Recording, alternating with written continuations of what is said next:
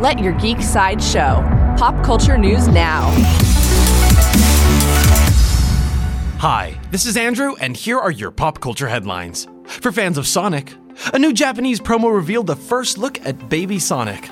The short clip stops for a quick moment to show the newly designed character holding a flower as a gift. We'll see more of the adorable baby Sonic when he races into theaters on February 14th. Coming soon from the CW, Stephen Amell, who plays Arrow in the Arrowverse, shared a new preview of the second part of the Crisis on Infinite Earths event. The picture shows him next to Supergirl in the warehouse from the very beginning of the crisis.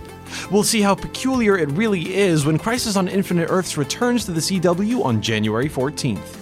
New from Marvel Ryan Reynolds announced that Deadpool 3 is officially in development. He confirmed that he has been working with Marvel Studios, which might indicate that Deadpool will actually be joining the MCU. We'll find out in the future, but for now, there is no further news about Deadpool 3.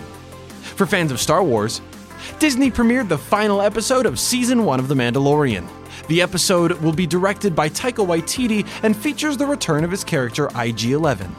The final episode of Season 1 of The Mandalorian is on Disney Plus now.